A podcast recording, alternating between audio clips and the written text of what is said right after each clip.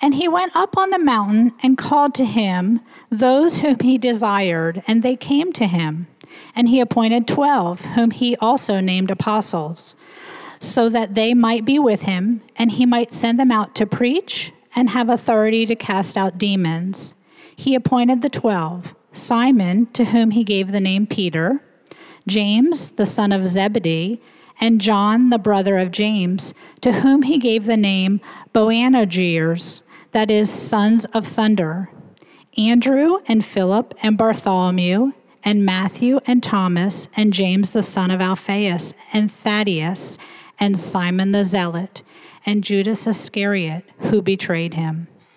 Then he went home, and the crowd gathered around him, so that they could not even eat. And when his family heard it, they went out to seize him, for they were saying, He is out of his mind. And his mother and his brothers came, and standing outside, they sent to him and called him. And a crowd was sitting around him. And they said to him, Your mother and your brothers are outside seeking you. And he answered them, Who are my mother and my brothers? And looking about at those who sat around him, he said, Here are my mother and my brothers. For whoever does the will of God, he is my brother and sister and mother. Good morning, Covenant. So good to be with you guys this morning. And want to say thank you to Maggie and to Scott for taking that time to record that video. What a wonderful video about biblical community and what it really means. And I love what Maggie said in that video when she said, You know, I didn't realize what I was really missing out on until I got back into biblical community, right? And in a, in a way, also with this pandemic, community has been taken away from us. And we're realizing just how much we need one another. And so I ran across this quote from Family Psychology Associates. Uh, they're a practice over on the West Coast. Uh, they're a bunch of psychologists, and they wrote this blog back in May. And I thought it was very insightful. I wanted to share it with you this morning. Why the COVID 19 pandemic is causing more than just a viral infection. We crave connection. Human beings, like all our fellow mammals, are essentially herd animals. We are social creatures, wired from birth for bonding. We bond with our caregivers to survive infancy and childhood. We bond as adults to navigate and thrive in an increasingly complex world. When these bonds break down, we suffer. When these bonds are intact, we can fulfill our true potential.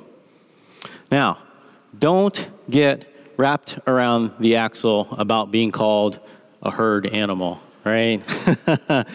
Realize maybe these, these folks don't really have a relationship with God.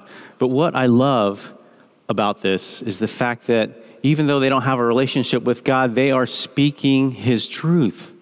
They're speaking His truth. And wherever truth is found, it's God's truth. It's God's truth, right? And this is so profound. They say that wired from birth, wired from birth. And that's so very true. We were made to be together. That is how God designed us to be in community. He said it's not good for man to be alone. And when those bonds are broken, we suffer. When we're alone, we're not fulfilling our true potential. And so there's truth in that statement. We fulfill our true potential when we're together. Community existed before we even got here on the planet. For all of eternity past, God the Father, God the Son, and God the Holy Spirit existed in community. And so, in a way, you and I, being made in the image of God, that's, that's part of what it is to be made in the image of God. God existed in community, we also.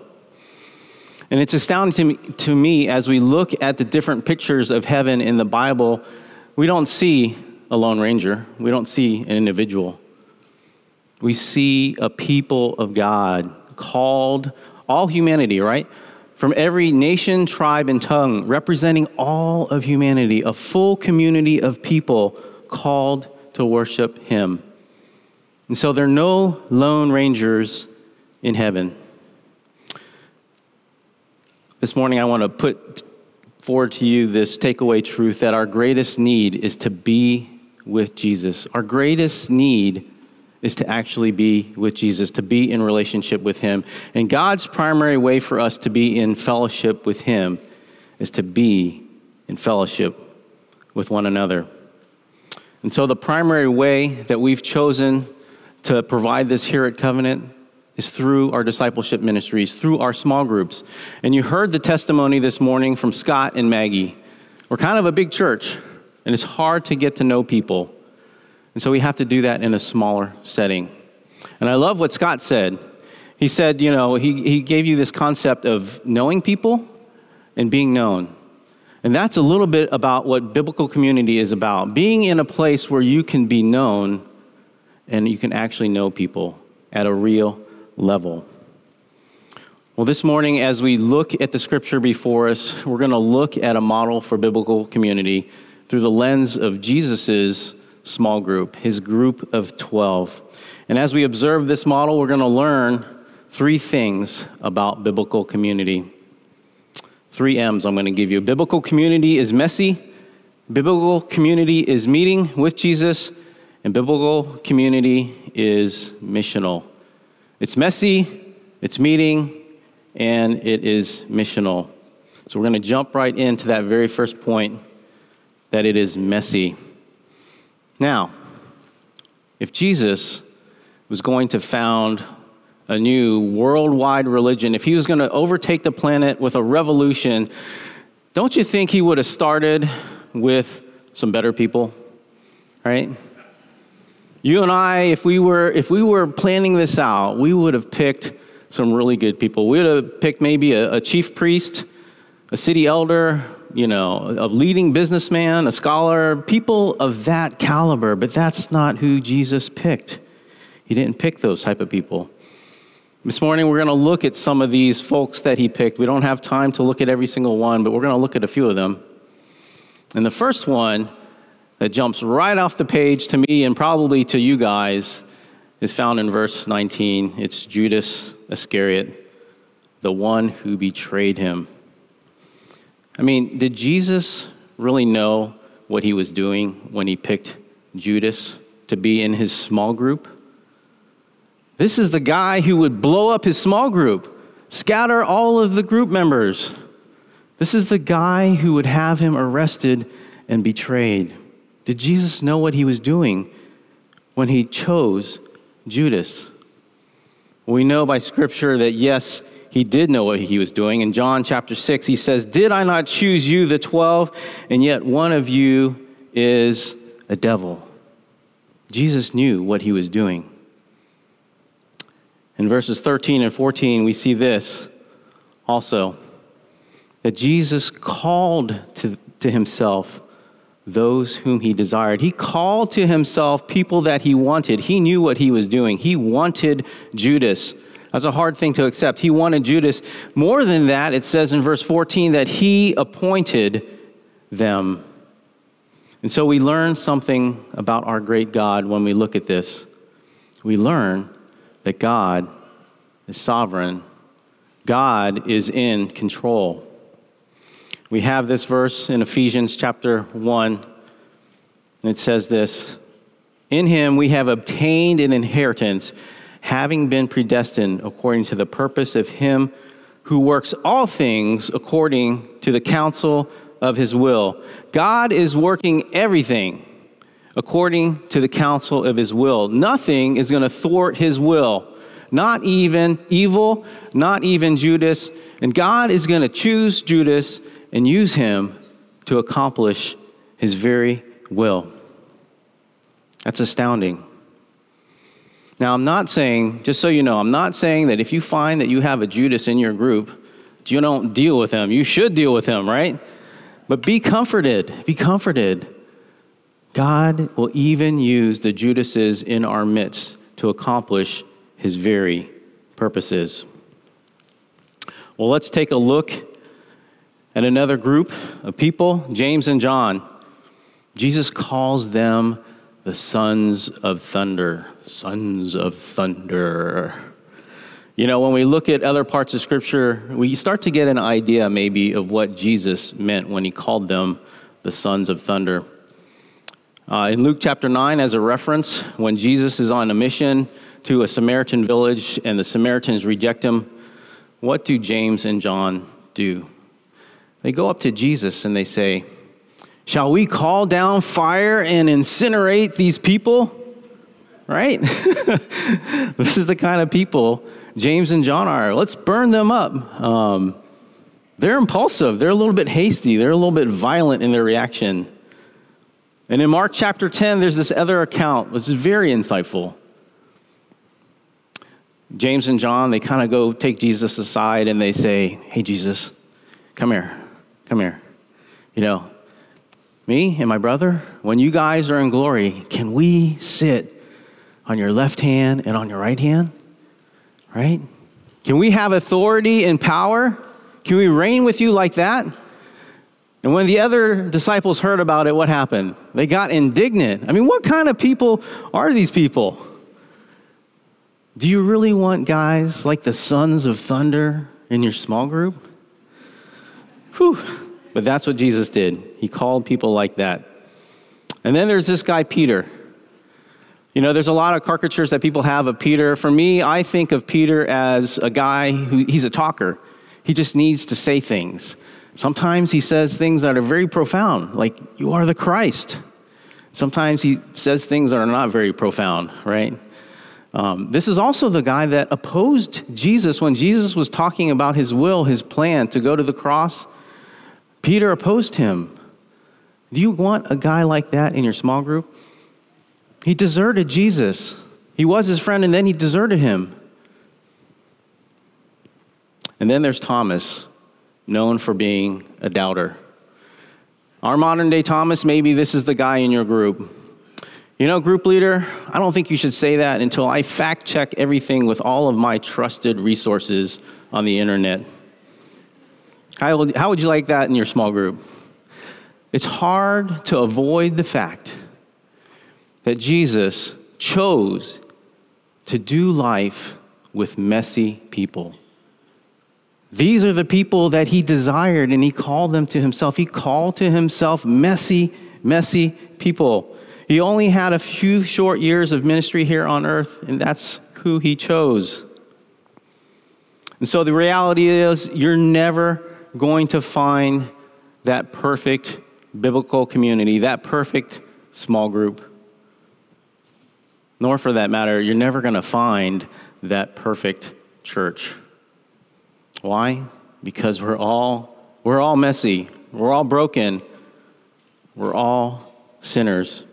And true biblical community recognizes our shared brokenness and our need for the gospel of Jesus Christ. Andrea m- mentioned living authentically. It's one of the values that we have here living authentically means here at Covenant and in your small group, it's okay to not be okay. It's okay to not be okay and to come that way. However, we don't want you to stay that way. We have the gospel of Jesus Christ. We want you to find healing. We want you to find forgiveness. We want you to find hope. But it's okay to be broken. And living authentically together means it's okay to, to be real, to be raw, we can share our struggles together. We can share our burdens together. We can even share our failures. In true biblical community, there's no such thing as super Christians. You know, we have this idea that there, some of us are, are better than others, and that person is holier than, than me or better. There's, there's no such thing in the kingdom of God. The ground is completely level at the cross, and we stand before God all in need of healing for our brokenness, all in need of forgiveness for our sins. Here's the reality God uses messy community to sanctify us and make us more like Jesus.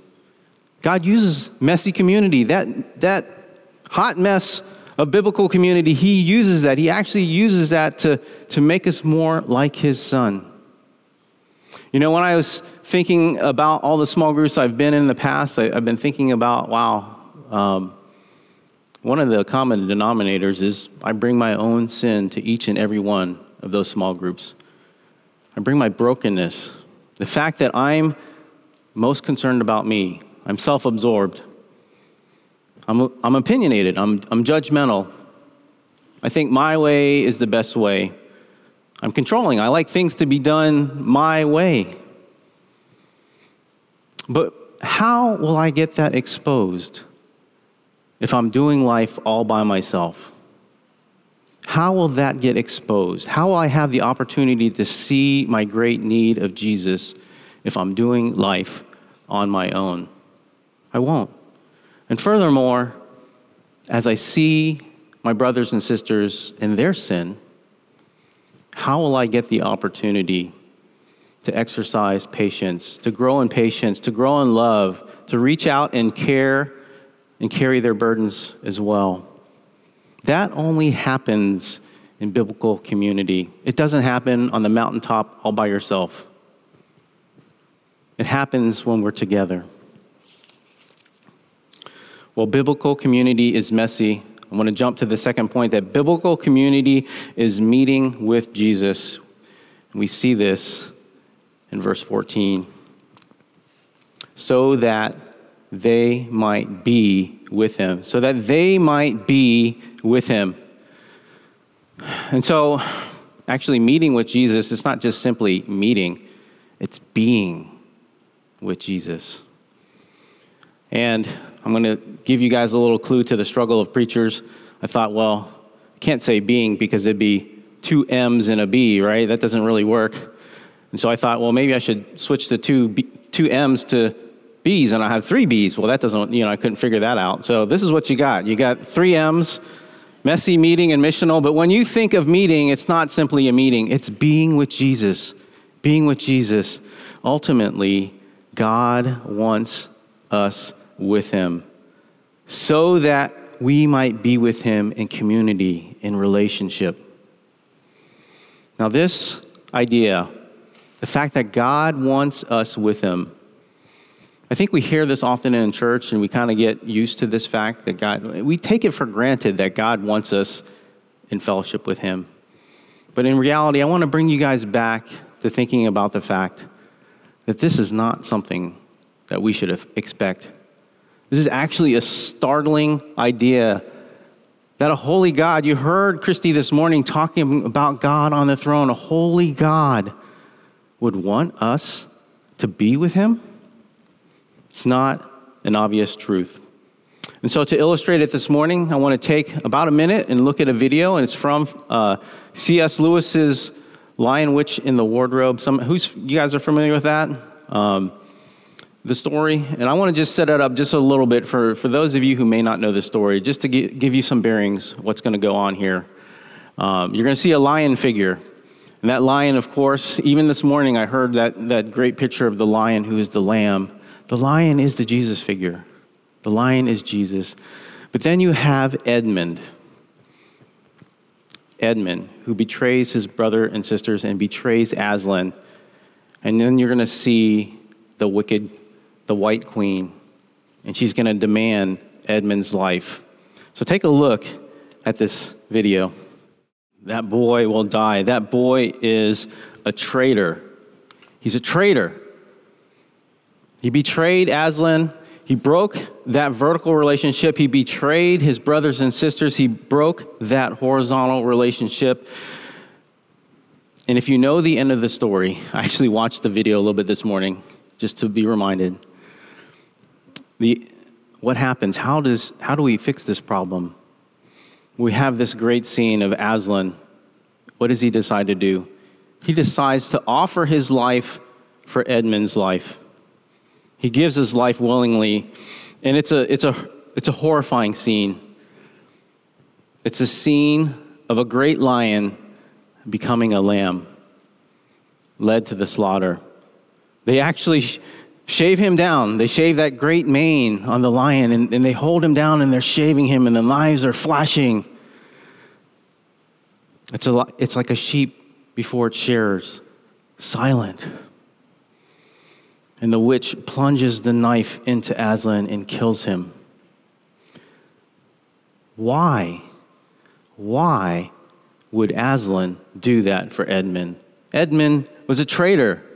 Why not just let the white witch have him. He had no obligation. But the reality is, Aslan wanted to restore a relationship between Edmund and his brothers and sisters. He wanted to restore a relationship with himself. And that's what Jesus wants for us. It's, a, it's an astounding fact that a holy God wants us to be with him. He wants us to be with Him.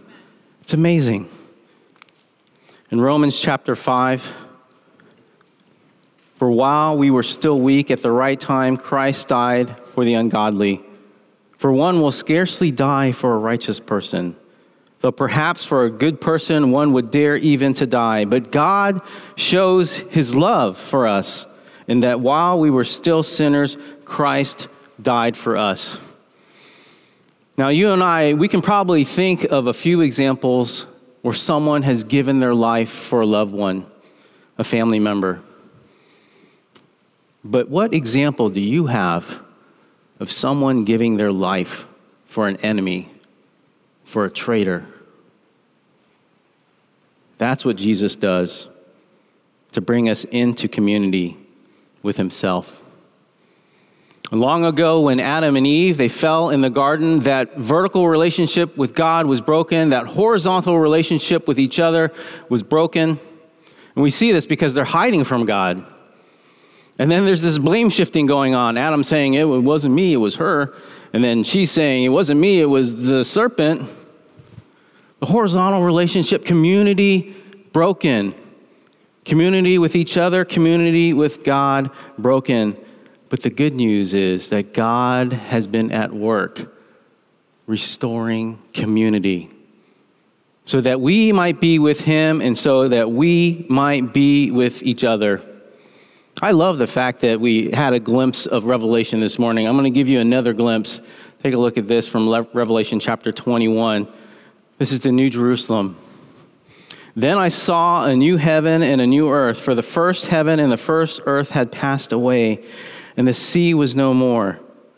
And I saw the holy city, New Jerusalem, coming down out of heaven from God, prepared as a bride adorned for her husband.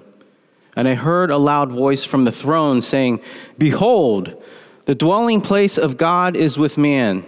He will dwell with them, and they will be his people, and God himself will be with them as their God.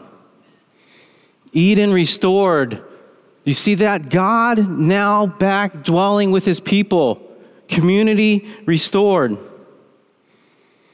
And I think it's stunning. It's stunning to me to look at the comparison between the New Jerusalem and the garden. What started in the garden and now the New Jerusalem. Do you realize there was a river coming out of the Garden of Eden? There's a river if you look in the next chapter in Revelation chapter 22, you're going to see a river, the river of life, now streaming through the middle of the New Jerusalem. What else was in the garden? It was the tree of life. The tree of life is also in the New Jerusalem. And so you see what's happening here. The New Jerusalem is not just simply a garden anymore. It's not just a garden. Because the garden has grown up. The garden has grown up to be a city, a city, a community of believers worshiping God. When God gave what we call the cultural mandate so long ago to Adam, and he said, Multiply and fill the earth, subdue it, have dominion. This is what he had in mind no longer a garden. This is what was supposed to happen. He was calling to himself, he wanted a people of God.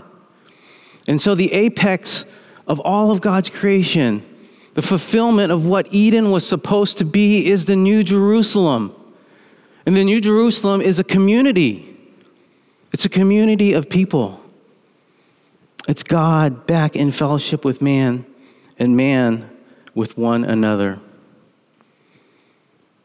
We talk about our mission here at Covenant often, and by way of reminder, bringing gospel restoration to people's deepest needs in our broken world. And people's deepest need is to be in relationship with Jesus Christ, to be with Him. That's why you were created, to be with Jesus, to be in community with Jesus, and to be in community with each other. That's how we were wired from the very beginning. Well, biblical community is messy, it's meeting or being with Jesus, and it is missional, the third M. We see this in verses 14 and 15. There's a reason that he calls us to himself. He calls us to himself so that we might be sent out to preach and to cast out demons. And so we have a purpose. It's not just to sit in fellowship and be with Jesus, it's to engage in the work that God is doing all across this planet, to be part of that work. Now, when we come to scriptures like this, we have to pay attention. Uh, you might not have picked up on it last week, but Jerry mentioned a hermeneutical principle. That's a big word. He, he mentioned a principle of interpretation. So when we look at passages like this, the question is is this something descriptive or is this something prescriptive? Is it simply describing something or is it prescribing something? This passage is describing something because we're not all called to go out and preach. We're not all called to go out and cast out demons. In fact, I think over lunch you guys need to work that out in terms of the, the casting out demon stuff. You guys can discuss that. I'm not going to deal with that this morning.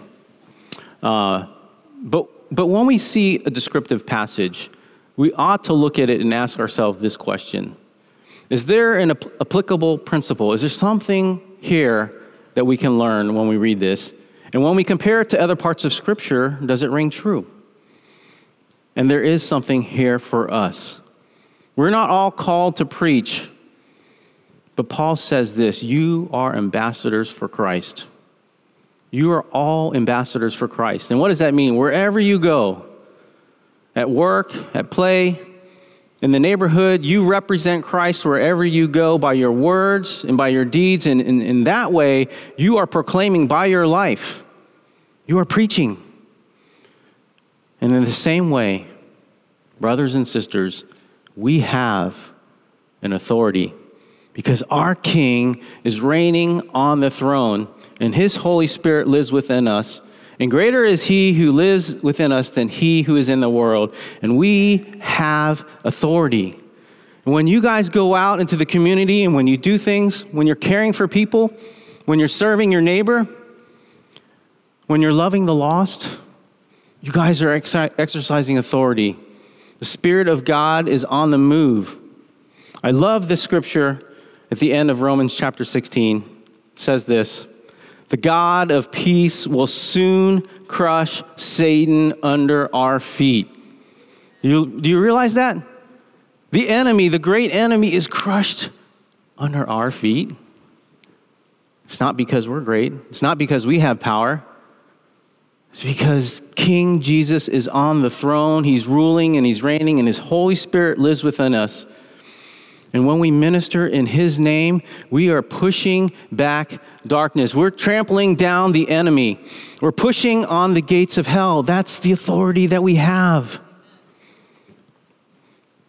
And Jesus, in a few chapters later, we're going to learn that he, he does. He sends out the disciples two by two and they go out, you know, early on in the ministry and they do the work of the ministry. And, you know, it's not perfect, but they leave the nest. If we fail to leave the nest, we have fallen short. So I encourage you don't just be a consumer. Don't enter into biblical community and say, I'm going to take in, I'm going to take in, I'm going to learn, I'm going to learn, I'm going to build myself up, and it stop there. The Bible says that knowledge only does one thing it serves to give us a giant head, it puffs us up. But our faith is supposed to be made manifest to the world. How? By our great knowledge? No by our works. So we're to go out. We have a purpose that is greater than ourselves. You know, I shared with our small group leaders a couple uh, weeks ago this, this wonderful piece of scripture. I want to share it with you guys this morning from Matthew chapter 5. You are the salt of the earth, but if salt has lost its taste, how shall its saltiness be restored?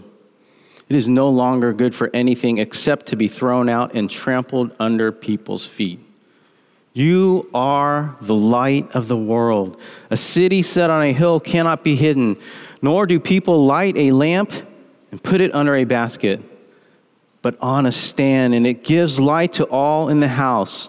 In the same way, let your light shine before others so that they may see what?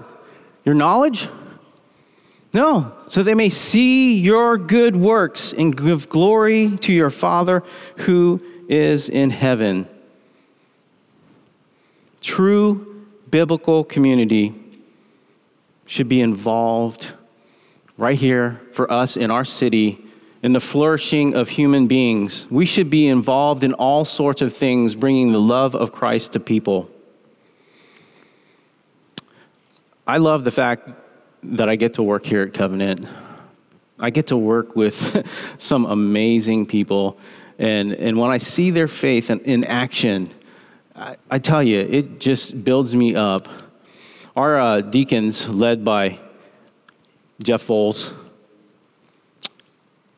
they uh, teamed up with the Phil Hunefeld group this past week.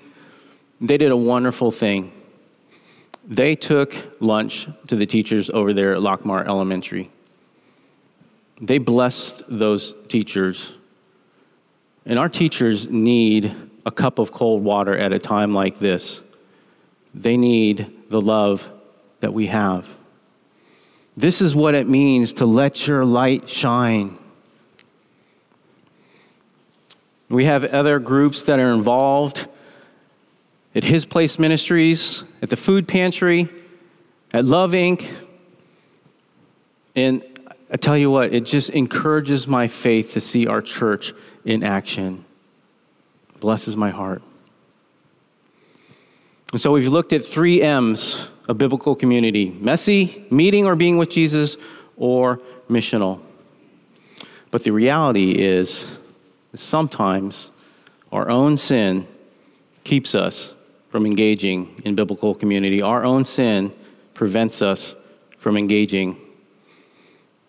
Oftentimes, we don't think of that that way. We think it's the sin of other people, actually, that prevents us from biblical community. We look at that group and we say, those people are pretty messy. I think I want to find a different group, a better group of people. I want a group where, you know, I'll, I'll join a group so long as no one's there.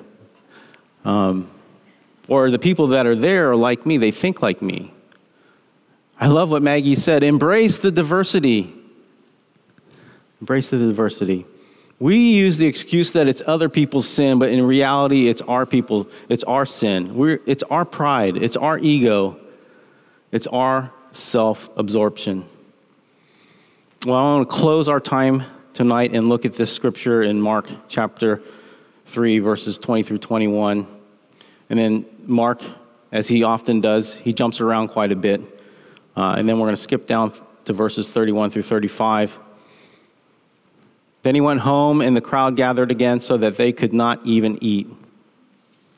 And when his family heard it, they went out to seize him, for they were saying, He is out of his mind. He has lost it. This is his family. They're hindering the ministry of Jesus. They're hindering the ministry of God Almighty. Now, are they doing that because they're concerned about Jesus? Or is it something in themselves? Maybe they're worried about that crazy family member being out there and tarnishing their reputation. Maybe they're worried about that crazy family member messing up their business, their sin, keeping them from community. And then in verses 31 through 35, we have this vivid picture. And his mother and his brothers came and standing outside, they were outside they sent to him and called him, and a crowd was sitting around him, and they said to him, Your mother and your brothers are outside seeking you. And he answered them, Who are my mother and my brothers? And looking about at those who sat around him, he said, Here are my mother and my brothers, for whoever does the will of God, he is my mother and sister and brother.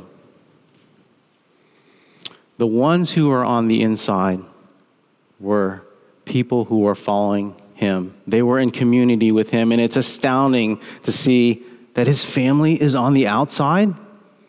His family is on the outside. Their sin kept them from being in that community, from being on the inside. Well, maybe this morning you might find yourself a little bit like me, too self absorbed judgmental, opinionated, thinking too highly of myself, controlling.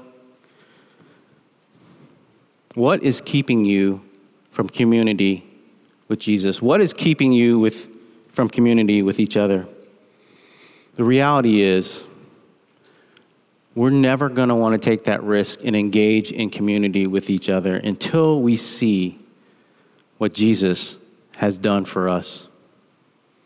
When Jesus was on the cross, he cried out, My God, my God, why have you forsaken me?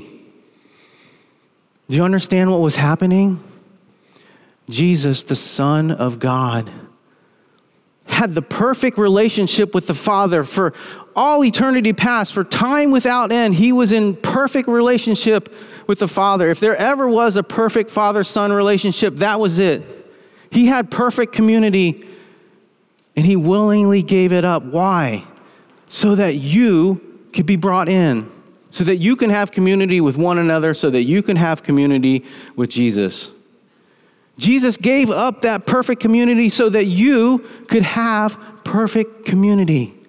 That's the picture of the New Jerusalem. That's why he did it. And until we understand that, we're not going to take that risk with our own sin being exposed going into biblical community, being raw and being real, who wants that? It's too risky. It's embarrassing at times. It's hard. People are irritating, right? Until we see what Jesus has done for us, He went to great lengths to purchase for us so that we could be in community with Him. We know the end of the story for His mother and brothers, that some of them will go from being outsiders to insiders. That's our gracious God. And here's the reality all of us, at one point or another, we were outside of the fellowship of God, we were outside of the community of believers. But God, through Jesus Christ, that's what He does. He brings us into community. Would you pray with me this morning?